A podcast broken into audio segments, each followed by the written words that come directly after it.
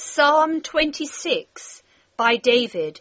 Judge me, Yahweh, for I have walked in my integrity.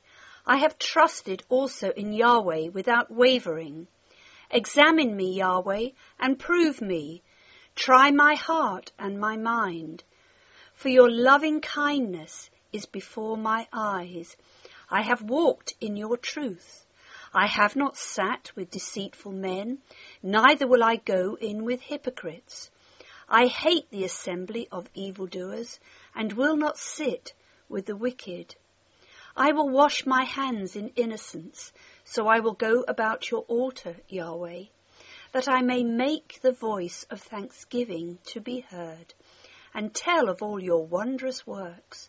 Yahweh, I love the habitation of your house, the place where your glory dwells.